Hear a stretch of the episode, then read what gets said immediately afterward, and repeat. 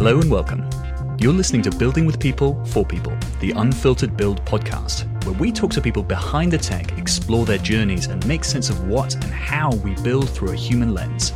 I'm your guest, Matt Pocock. And I'm your host, Nigel Finley. Let's say you're writing a JavaScript function that takes an object as a param. As the caller of the function, I can pass a string and everything still works, right? Well, you could, but if you did this, your code would break and you may not know it until runtime when your app crashes for your users. So I ask, as the caller of the function, how can I get feedback before runtime to know something is wrong? And how can I know what data types my function should accept without digging into the function implementation? This is where TypeScript comes in. Today, we dive into the wizarding world of TypeScript and uncover its true power of catching errors early, running anywhere JavaScript does, and giving you type inference, all with the help from a true master of the language. Our guest today hails from the greater Oxford area in England and is an educator, content creator, software engineer, and, you guessed it, a TypeScript wizard. He has a Master of Arts in practice of voice and singing from the Guildford School of Acting and was a public speaking coach and British accent trainer prior to his software career.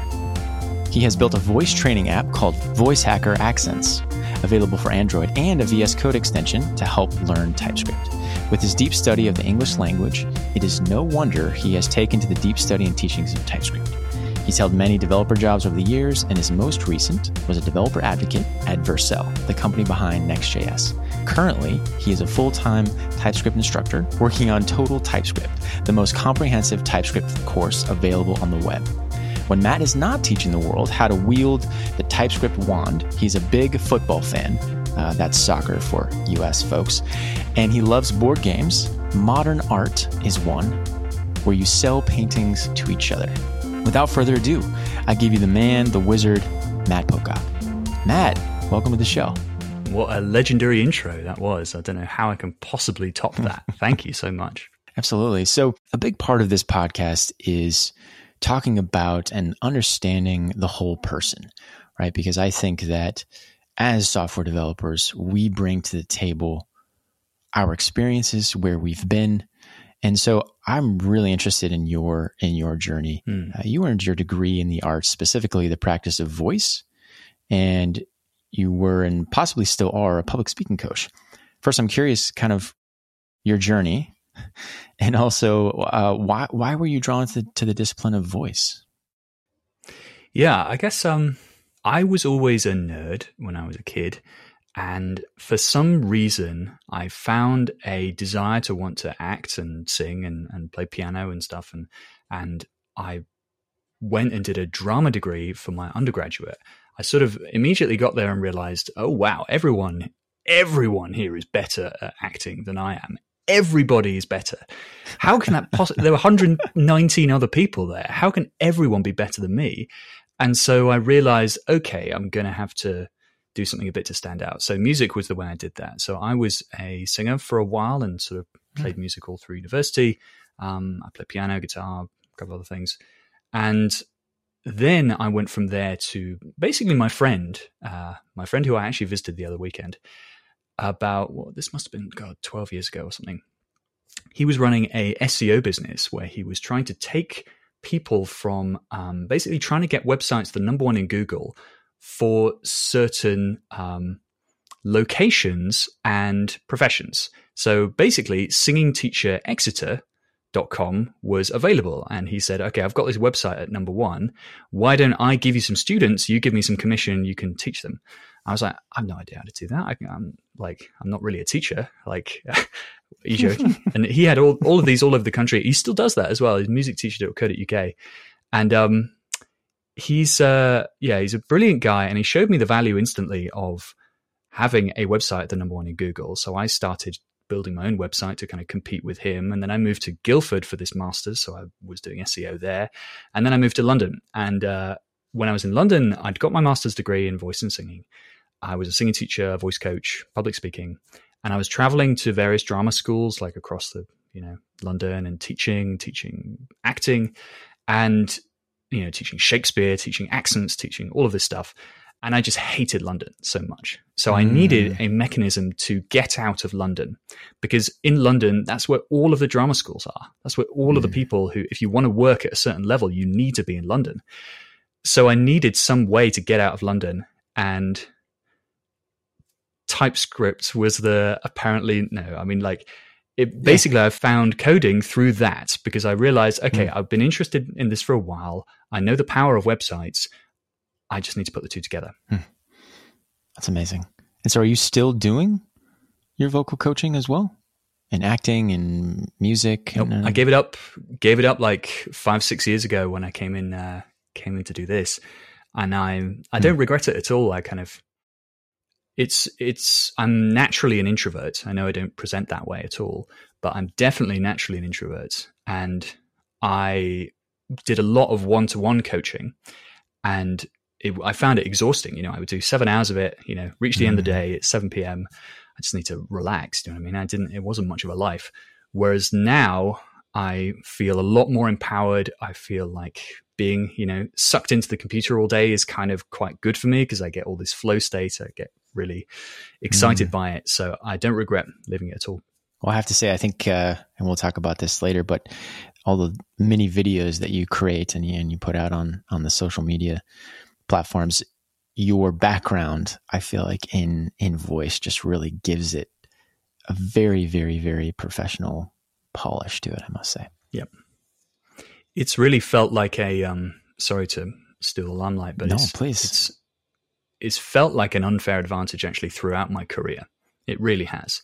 Being Hmm. able to communicate effectively and being able to be confident speaking to people and be confident putting your ideas into words has just felt like a skill that people on the teams that I've been in haven't had in spades, you know, or haven't like like they just don't have the professional training that I have. You know what I mean? So it was very hmm. strange when I went into the this profession because I was just I felt like I was operating at a slightly different level or I had different skills than other people had. I was a terrible coder when I first came in, but I was able to understand what clients were asking for and ask them more detailed questions. And it meant that I went from junior to mid to senior to lead very quickly. Can we talk about that really quickly? Uh, the idea of this unfair advantage, I think, coming from non-traditional backgrounds, right? I think there's a lot, a lot of times there is imposter syndrome, right? There's a lot of struggle to learn how to code and to get better. Hmm. And it sounds like you found your un- unfair advantage quickly. Hmm. I guess uh, my questions here uh, are sort of twofold. How can people find their unfair advantage? Hmm. And and two, are there ways I mean, I think communication is extremely important in this field. I mean, really in everything, but even more so in in the software field because you're having to straddle the technical implementation, technical details, and then stakeholders who may not know that. So you're having to sort of traverse this, you know, bridge of how do I con- convey this specific meaning to people who are non-technical in a way that still makes sense and gets it across. Hmm. So I guess yeah, two questions: How can people find their unfair advantage, and how can people improve their communication skills? Um, I'm going to answer this question by sort of going a little bit one step up because, Sure. first of all, you need to feel comfortable in the situation that you're in, right? Like if you're Mm. coming into coding from a second career and you're you're going to get, as you say, buckets of imposter syndrome, and solving that problem is a prerequisite to working out how you can optimize. You know, so for me, I actually had a lot of imposter syndrome when I was a singing teacher because I was coming at it without any training as well. So this is actually my second career I've gone into without any training. Um, and so the thing that I found really nerve wracking was, especially when I went to do my masters, I was thinking, oh wow, the people who are teaching at you know Guildford School of Acting, they're going to be incredible. They're going to be just so knowledgeable, and how can I possibly compete with that without? And what I found was the people that were there were just people. You know what I mean? They were people mm. with like pros and cons. And it was obvious that they'd gone through a path and that path had landed them there and you could see the whole progression. So when you're at a lower level and you are looking at the level above, you often think, how on earth did they possibly get there? Because you can't see the entire journey. And so I found that. And when I went to the drama schools in London too, I was thinking, God, these people are amazing. How, how the hell can I get there? And then you know they're just people so there's nothing supernatural about the process it's just years of experience like adding mm. up over time and so when i went into dev i was like oh yeah i've had these feelings before i know what's going on but it's just people you know like so i felt really comfortable actually mm. and so but it's that knowledge is like it's something that you do have to feel you know because it's hard to get a like it's hard to understand that at a bone deep level and have that confidence in yourself that you can catch up and you, you just need time um, without having done it. But that's the first thing.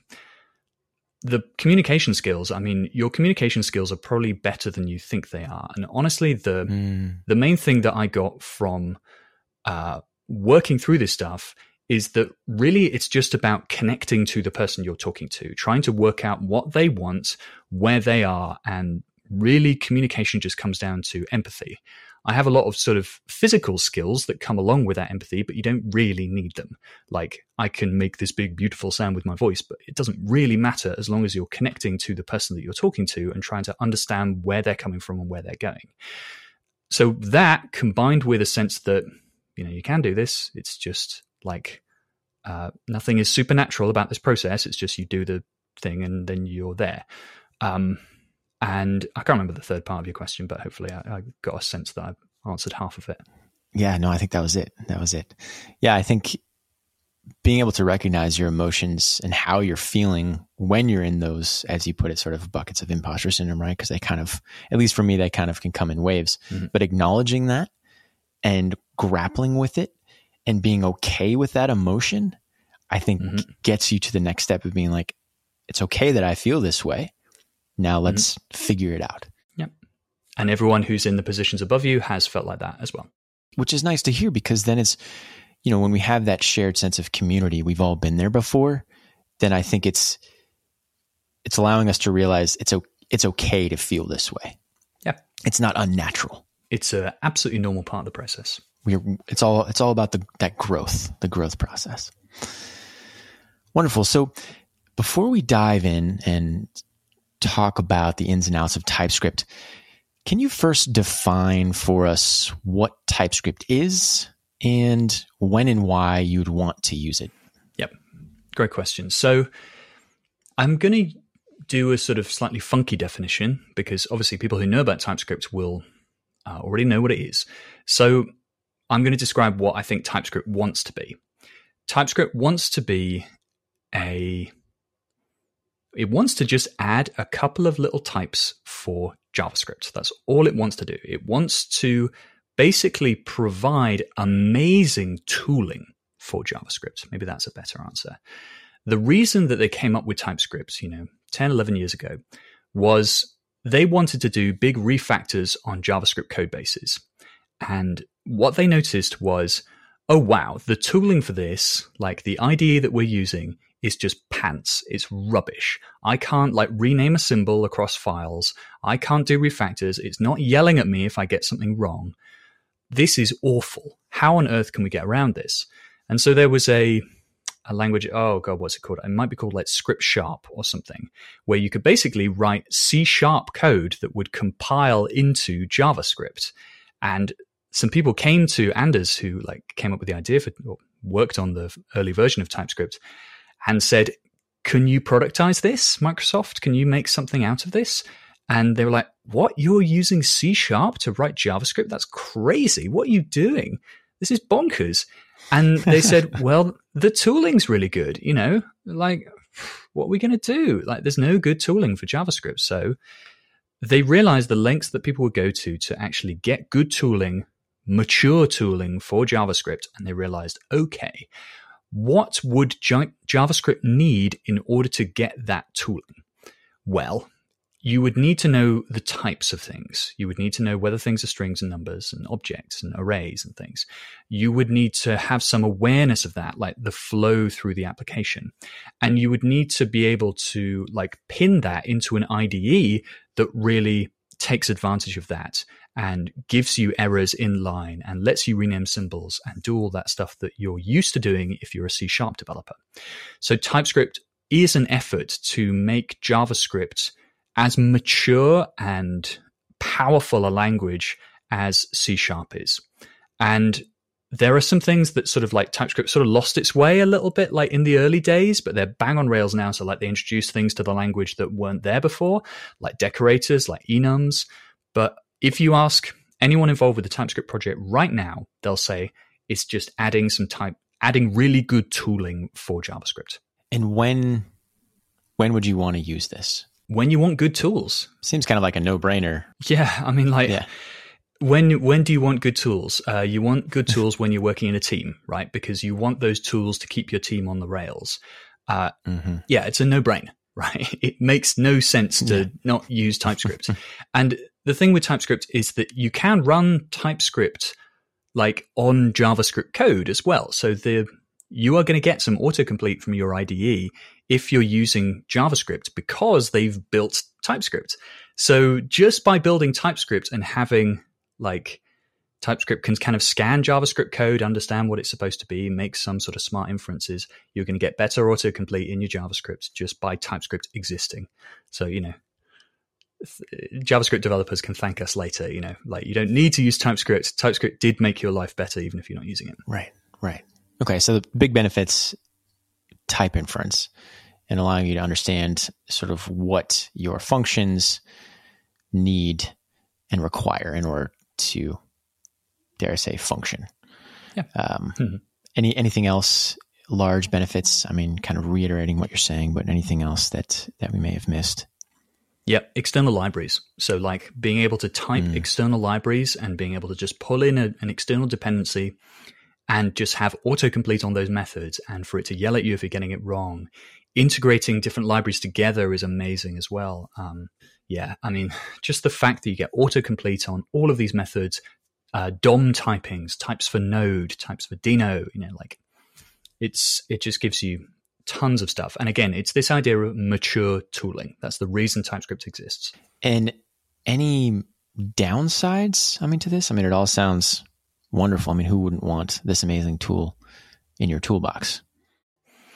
That's the thing with TypeScript is that there aren't that many. Like if you look at other other other tools that have done what TypeScript has done, like CoffeeScript, let's say, which is like adding a layer of extra syntax on top of JavaScript to make it more terse, more expressive. Like that has a downside in that there's all this syntax that you need to learn that is not quite interoperable with different projects. Um, mm. TypeScript, like you need to understand what the compiler's doing. You need to understand its errors, which can be quite painful and I think are a source of a lot of um, discontent in the community. But usually you can figure out what TypeScript is trying to say to you, even though it feels like, uh, you know, it's speaking a different language. But I think those are the errors are probably the main one that people um, complain about. Excellent. Let's talk about a tool that that you're working on mm-hmm. to sort of help make that pain of errors mm-hmm. be more manageable. It's a TS error translator, and you're working on a VS Code extension. That's right. Can you tell us more about it and sort of inspiration behind it and how it works? So I wanted to put some pressure on the TypeScript team uh, to make the errors better or to give people, because this is how generally tooling evolves, right? It's like you have a tool and then you have a rival tool that does something better. And then what happens is it's kind of like the main tool sort of pulls in the ideas that are actually working from the tool that's better and the main tool still succeeds. So this is my idea basically. It's like if I can make a VS Code extension, um, which I had some experience in from uh, from working on stuff for work, then I can just intercept the TypeScript errors as they come in and display them in a more friendly format. And that's what the TS, TS error translator does. Um, I've also integrated it with a an extra tool which looks at complicated TypeScript syntax in your IDE and gives you like a translation of what it's doing. as well, hmm. which is a new feature that's coming coming in, and it's I've rebranded it now from the TS error translator into just a total TypeScript extension, which sort of matches in with the course that I'm building. Excellent. And I noticed that on your on your GitHub there are a few issues with the tag of, of help wanted. Mm-hmm. Is that an invitation for for listeners to to come and help you refine this tool? Yes, uh, although it's complicated because it, there's currently quite a lot of churn in the repository because I'm doing quite a lot of development on it and like switching out a lot mm. of issues. What I found is it's kind of complicated to accept because part of the tool is we accept translations in from from people. So if you want to offer a translation in, then um, you you can do that if you want to.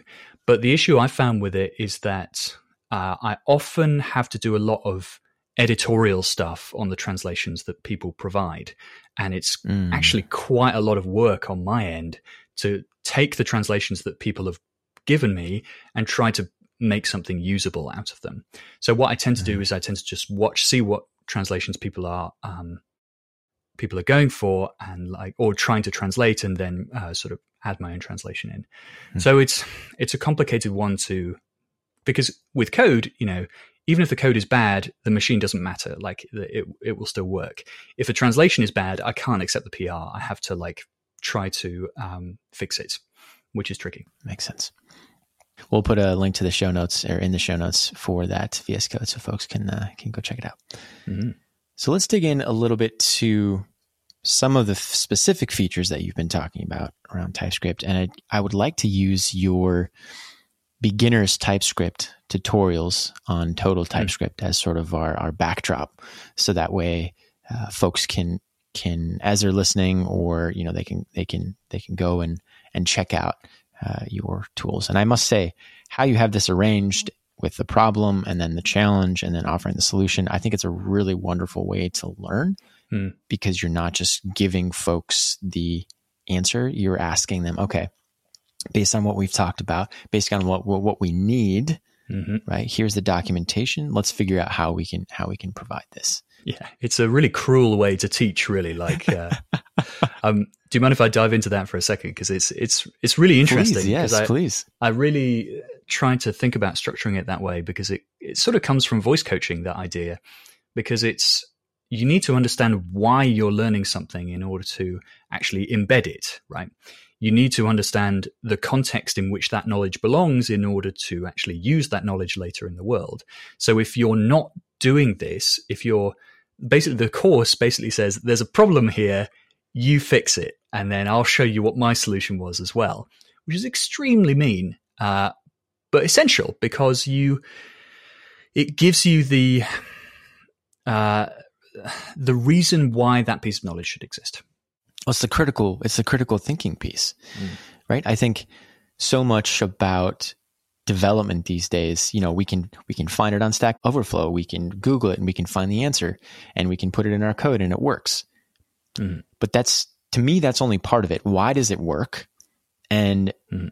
how does this fit as you said in the context of everything else yep. Uh, and so doing it this way i think is i think is yeah is genius so let's start with the first the first exercise in the beginner's TypeScript hmm. tutorials, the implicit any type error hmm. to help us understand simple type annotations. Sounds good. So can we just maybe walk us through, yeah, walk us through the video kind of as if, you know, we're listening to you live, explain it, and then we can kind of talk through it. Does that work for you? Sounds good. This is one of the most common errors that people get uh, because it's the error that you get if you just define a function and then you just have a parameter to that function. Let's say, you know, you're adding two numbers together, like first and second, and it will say something like parameter first implicitly has an any type. Well, what does that mean? Uh, what does that mean, TypeScript? Implicitly has an any type. Well, TypeScript has a little rule in it that's uh, by default on in strict mode, which is no implicit any's, no implicit any's. Okay, what does that mean? Well, if you have an any in your code base, what that means is that TypeScript can't work out what type it's supposed to be. So it could be freaking anything. It has no idea. It knows that it's something, there's something in that slot, it has no idea what it is. And so what happens if you don't define a parameter to a function, then TypeScript will infer it as any. And it's kind of an implicit any because you haven't manually said it's any. So TypeScript does allow you to specify something as an any, but if you've just sort of implicitly set it to any, then that's bad. And in strict mode in TypeScript, it will yell at you. So it's saying blah blah blah first cannot be an implicit any type, or I can't remember what the, the phrase is now. So the solution then is just to give it a type. Like you can think of every function in your application as like a boundary, you know, like TypeScript doesn't know how that function is going to be called, how it's going to be handled. Um, so you need to give it some types at the boundaries so it can understand what it's being called with. And this can be kind of burdensome, like especially to new folks who don't understand um, or haven't used TypeScript very much, because it's like if you're just adding two numbers together, why doesn't TypeScript infer those as numbers? Well, you could be concatenating two strings together, you know, or you could be doing something really mad. So you need to tell TypeScript, like at the boundaries of things, what the types are.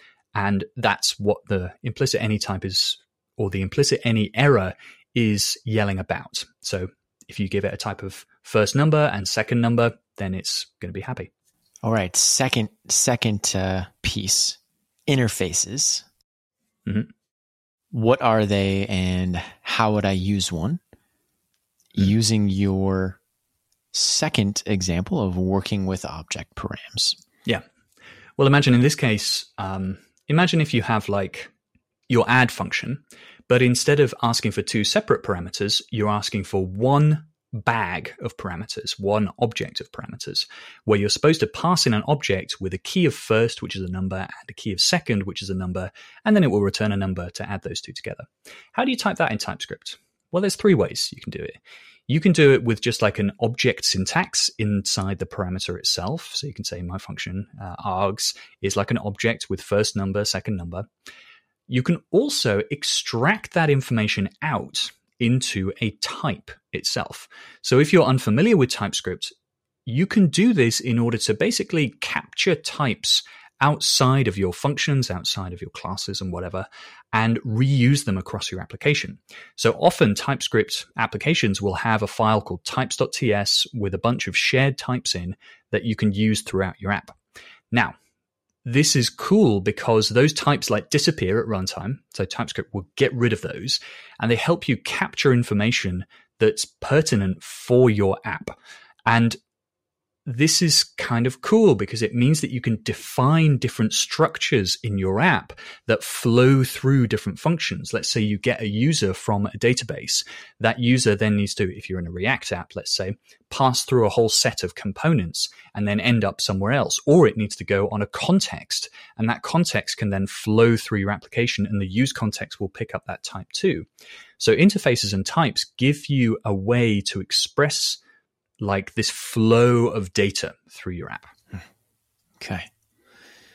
And the last one that I have a question on is around the function return type annotation. Mm-hmm. And again, you have an example of that, which uh, I believe is number eight in your beginner TypeScript tutorials. Mm. Walk us through what the function return type means and its importance. Well, if you if you have like a really complicated function and you want that function to say uh, return like you want to say okay this function must return a string let's say. And if you have a lot of branching let's say you're trying to like um, figure out what the type that you've passed in is whether it's admin whether it's role whether it's user whether it's whatever and you might have some like early returns in there like long complicated 200 line function you're going to want to like specify what that return type is so that your function itself can make sure that it lives up to that contract. And so that's like there's a piece of syntax in TypeScript that just lets you say, this is what my function returns. You can say that your function returns this or that. So it might return string or undefined, let's say, or string or undefined or an object or whatever. And what this means is you can basically be sure that that function is doing what it's supposed to do. And do you have any favorite features of TypeScript? Uh, my favorite feature is generics. Generics uh, mm. are a kind of. I, I'm not very like aware of what's happening in other languages. But generics in TypeScript, uh, I hear said again and again and again, are extremely powerful and one of the most powerful features in the language. What they let you do is basically, if you have a function, you can say this function inside here, I want TypeScript to infer the type of the thing I'm passing in and then do something with that information. So it can take in and understand the type of something you're passing into a function and then let's say change the return type based on that. So what this means is you can have like a uh, a function where you accept like uh, an object and then it calls object.keys in the middle and then you actually get back an array of the actual keys that you passed in. So what what this means is then you get autocomplete based on the thing that you passed in. So a lot of libraries out there like uh, React Query, let's say, it's a great example. Um, I was chatting to Tanner Linsley the other day actually, and he basically in React Query, what you can do is provide a function which fetches some data. And it will call that function, store it in a cache, save it to, um, and then you can use it in your application. What that means then is you get the type of the data that's returned from the function, and then that just flows through down into your app without you having to manually specify anything whatsoever. It's just beautiful, and it's a way of building libraries and utility functions which are general purpose, generic, and that just provide this amazing uh, type annotation. Oh, sorry, amazing type inference without you needing to actually annotate them at all. It's so cool. I'm sold. Mm-hmm. I have a project in JavaScript and I want to migrate to TypeScript. What is a good path to do that? Yep. Well, you can install TypeScript as a dev dependency. You can run tsc init, which will give you like a basic tsconfig file. And from there, you can start moving individual files over to TypeScript. Depending on what the type of project is, you might need to add some things to your um, compilation steps, for instance. So I assume probably if it's a modern JavaScript project, you're going to have some sort of bundling step to like shift from ES6 or whatever, or ES Next down to ES5 or blah, blah, whatever the fashion is these days. But it's going to have some sort of compilation step. That compilation step is probably going to support TypeScript anyway, because pretty much all modern bundlers do, like uh, Webpack 5 does, Webpack 4 does, uh, Vite does, ESBuild, SWC, all of them support TypeScript out of the box. So it's going to be a case of just changing over individual files and working out the level of strictness that you want as well, because TypeScript lets you be um, pretty relaxed in how strict it wants you to be. You can turn strict mode off to remove some errors. And then when you've kind of transferred all your files over to TypeScript, um, then you can start ratcheting up the strictness a little bit and add in a little like through commits and commits and commits start sort of tightening things up a little bit. But it's perfectly fine to just have whole sections of your app that are still in JavaScript. You know, if it's a big legacy project and you just want to start building the new features in TypeScript, then that's totally fine.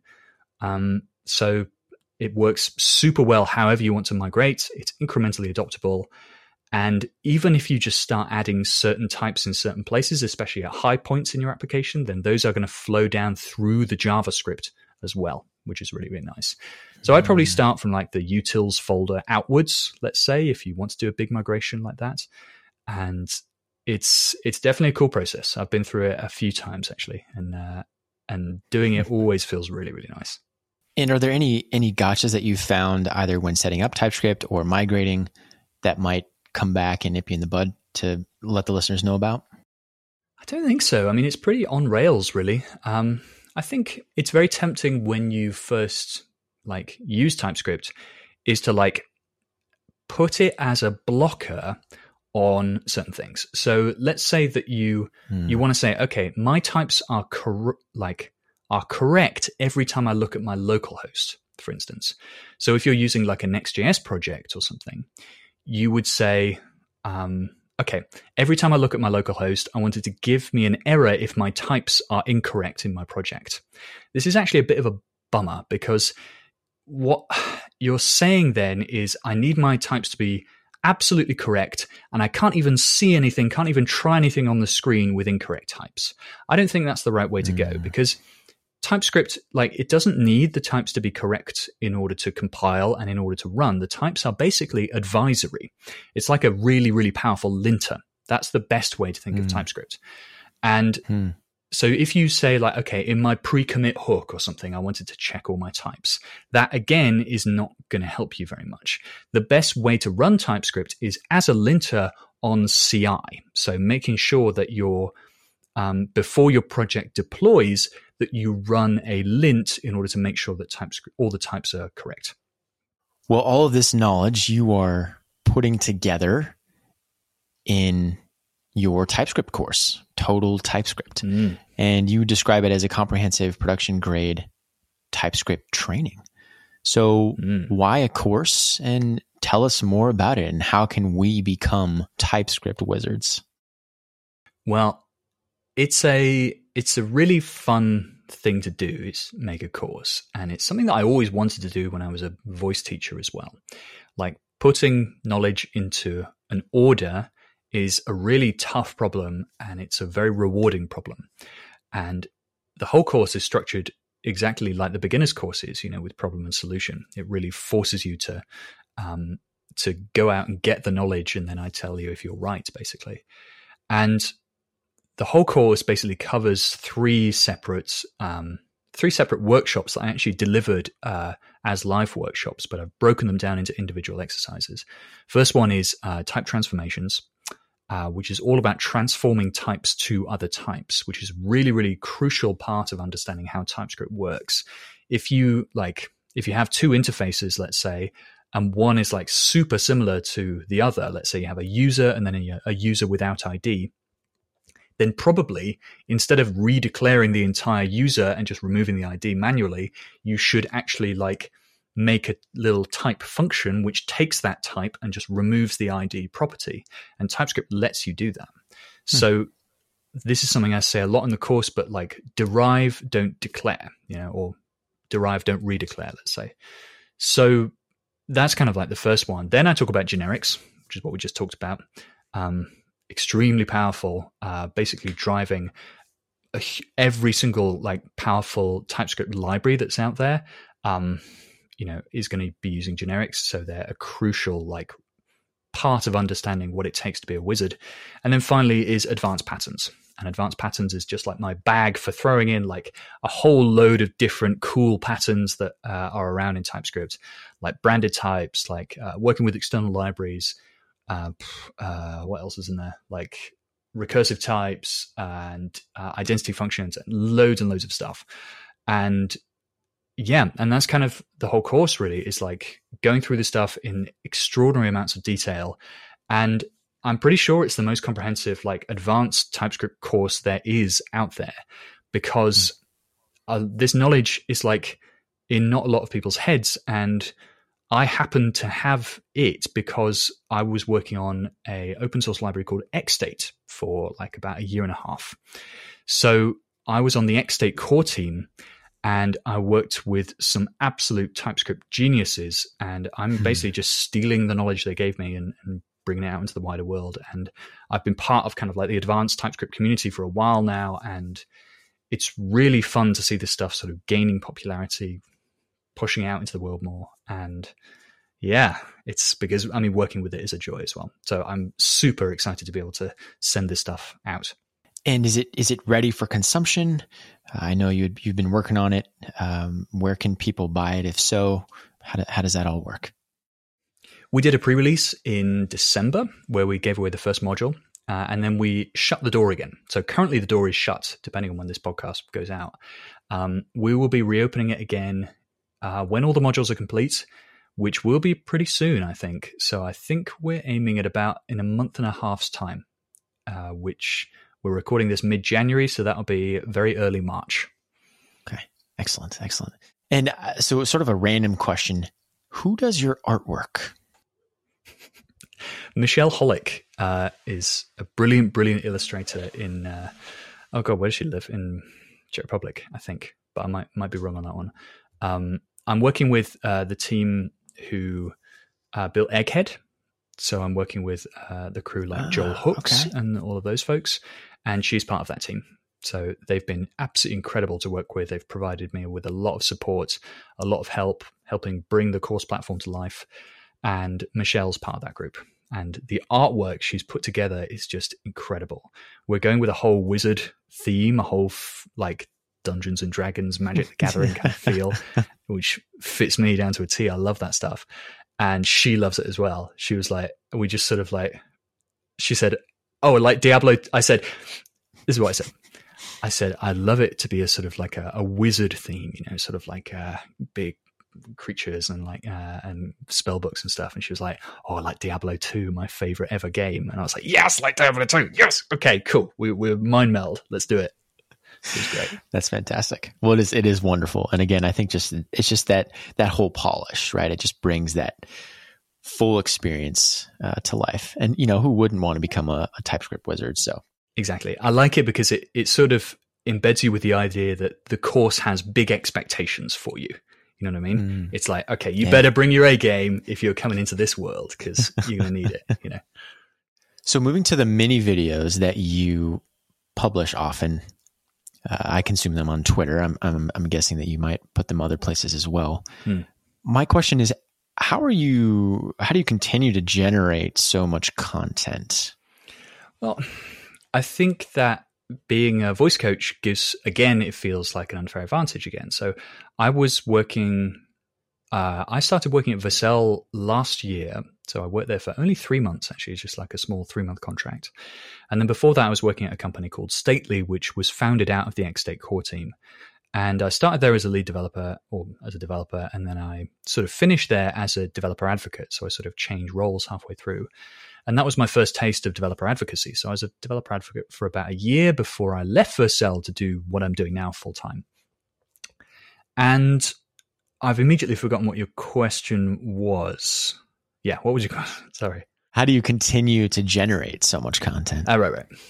Yeah, uh, like what I've tried to prioritize whenever I'm making content is basically efficiency. You know, speed. It's like trying to make something that is good enough.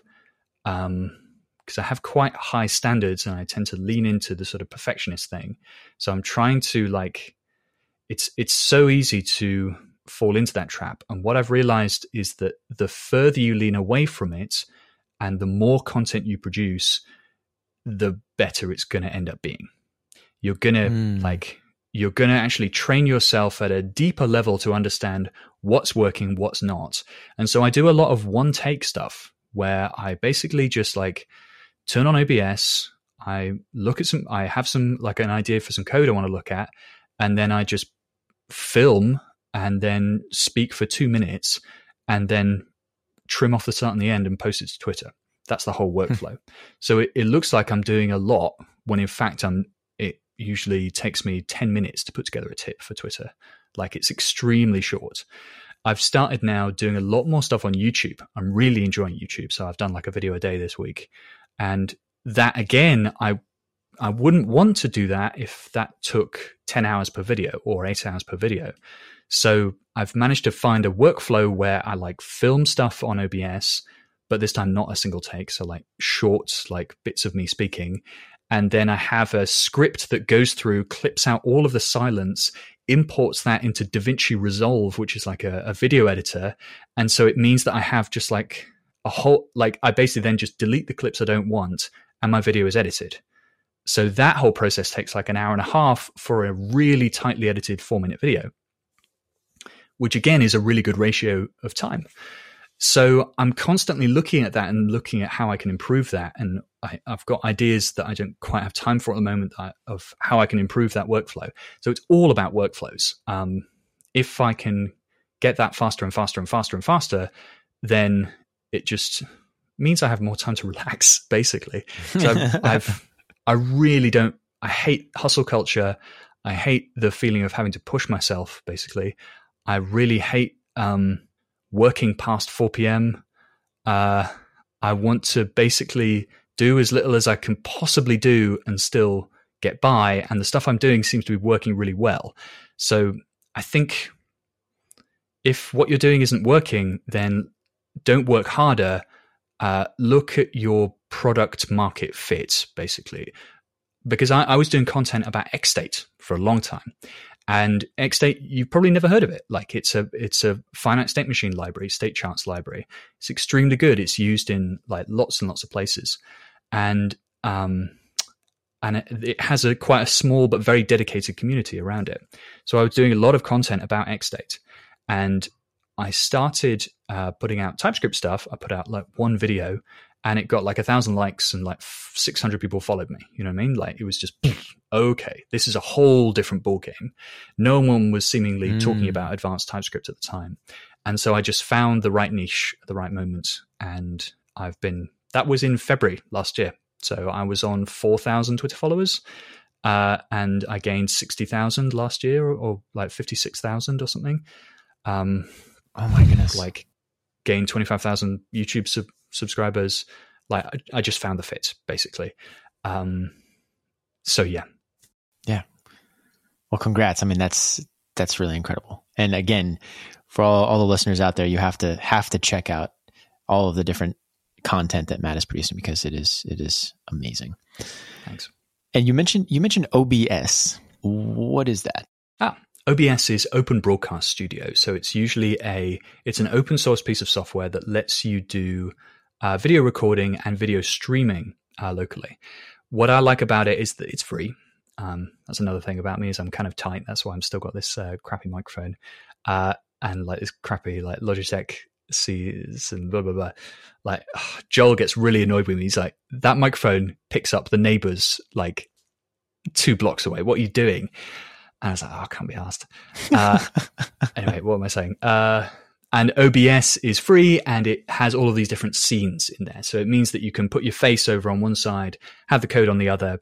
It means I can do things like um, have a uh, a lighting sort of color grading setup, like in the uh, in my camera, which means I don't need to do that much post production, um, but it still looks really nice. Um, OBS is extremely powerful, very hard to use, um, but free. So I, I, really like products that are really difficult to use but free. Uh, that's my jam. Well, then you teach the world how to uh, how to use them, right? Yeah, exactly. so I I noticed that uh, I, I saw a tweet of yours that said you built a custom canvas based video maker. Mm-hmm. Is that different than OBS? Yeah, that's different from OBS. Okay. Um, it's just a like a little side project I was playing around with over Christmas. I built this little um, uh, tool to make code animations, essentially. That is really fun. So it's just sort of like moving little boxes around on the screen and stuff. And I really, it was my first because I've been doing developer advocacy now for a year and a bit, and I don't get the chance to really session on code like as much as I wanted to. So it was a chance to just like really dive in. I got back into using XState and brought together a lot of cool stuff, used a bit of Framer Motion and like it was great. Really loved it. And so you kind of talked about content generation. Do you have any advice for content creators on building their audience? I mean, maybe maybe content creating content and building audience go hand in hand. I don't know. Um, one thing that I did that because there's like two phases. There's like the phase where you're working with nothing, when you where you basically don't have an audience, or you have an audience of like five people, let's say, and you want to get from there to a spot where you have, you know, a thousand people in your audience. Let's say, let's say, let's just use Twitter followers as a metric. Um, what I found was useful there was diving into a small part of the community and uh, just really getting embedded in that community. So hanging out with people on Discord, answering questions, being useful. And as soon as you realize, okay, you need a thesis basically for people to follow you. And that thesis should be, I'm getting something from this person. If you're being useful in like the Framer Motion community or the advanced TypeScript community, something that you maybe know a bit about that maybe other people don't, then people in that community will start to follow you. You start looking at people who are the people actually that are the major players in this community uh, and you basically like start uh, interacting with them, like retweeting their stuff, like um, like making content that you think they would like. And if you can get them to follow you and get them to like you know chat to you then you sort of like stepped up a little gear. Then people who follow that person might also follow you because you see them interacting a lot.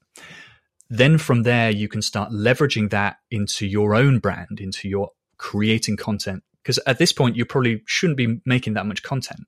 Because who's going to care about the content mm. if you don't have a reason for them to follow you you know whereas if you're making content with a purpose that you're serving a community then you're providing a thesis that um, and advertising the idea that you are useful to follow i really like the idea too that be useful to people because i think we have as software developers, right? I feel like a big part of our responsibility is to give back and is to ensure that we're finding ways to help others share the knowledge that we have to make them better so that we can grow this ecosystem in a way that is productive. Yeah. Yeah. I mean, you want something when you post something online, you know, you want, um, for me, I wanted, I, I, always wanted to have a platform like this. Uh, because I knew that then it would mean that I could sell learning materials that I'm really interested in producing. I knew that it would make a lifestyle that I wanted to, to lead. And of course, it's just really useful for job security as well, because if I ever need a job, I can just go on Twitter and say, guys, mm. please hire me. Because people know that I'm the TypeScript guy. If people have TypeScript problems, then they might hire me. So having Twitter followers, having this network is useful. So and if you're doing that from a thesis of, uh, I will like let you know, I will create drama on your feed, let's say, or I will uh, give you controversial, uh, hype-driven tips or things, or you know, I, I will like. It, it's just not as. Uh, I, I don't enjoy that sort of uh, mm. feeling mm. that I get from consuming that content or like uh, being a part of that content. So what I like doing is just like sharing stuff and I'm trying all the time to find new formats where I can share that stuff in a way that makes people excited, that makes people feel like they got like a knowledge injection, uh, and that enables people at work. Like I just find that stuff really interesting, and it's it's like a board game puzzle that I need to like continually solve, and it's it's ever changing and shifting, and I find it really fun. Well, that is our time. Matt, thank you so much for being here today. It has been an absolute pleasure chatting with you about your journey into tech, new ways to think about and embrace imposter syndrome, and sharing some insights into the wonderful world of TypeScript. Any final words from you? None from me. Thank you so much, Nigel, for having me. This was really fun. Well, that was bang on rails. And I don't know about you, but I'm heading straight over to Matt's total TypeScript course and digging in. Check out the show notes for all the deets on finding Matt's great content. Thank you for listening to this episode of Building with People for People, the Unfiltered Build podcast. Please subscribe wherever you get your podcasts, and if you like what you heard, please leave a review. If you're building something that is interesting and aims to solve a human problem and would like to be a guest on this show, please send me an email at jointhepodcast at unfilteredbuild.com. Until next time, go build with people.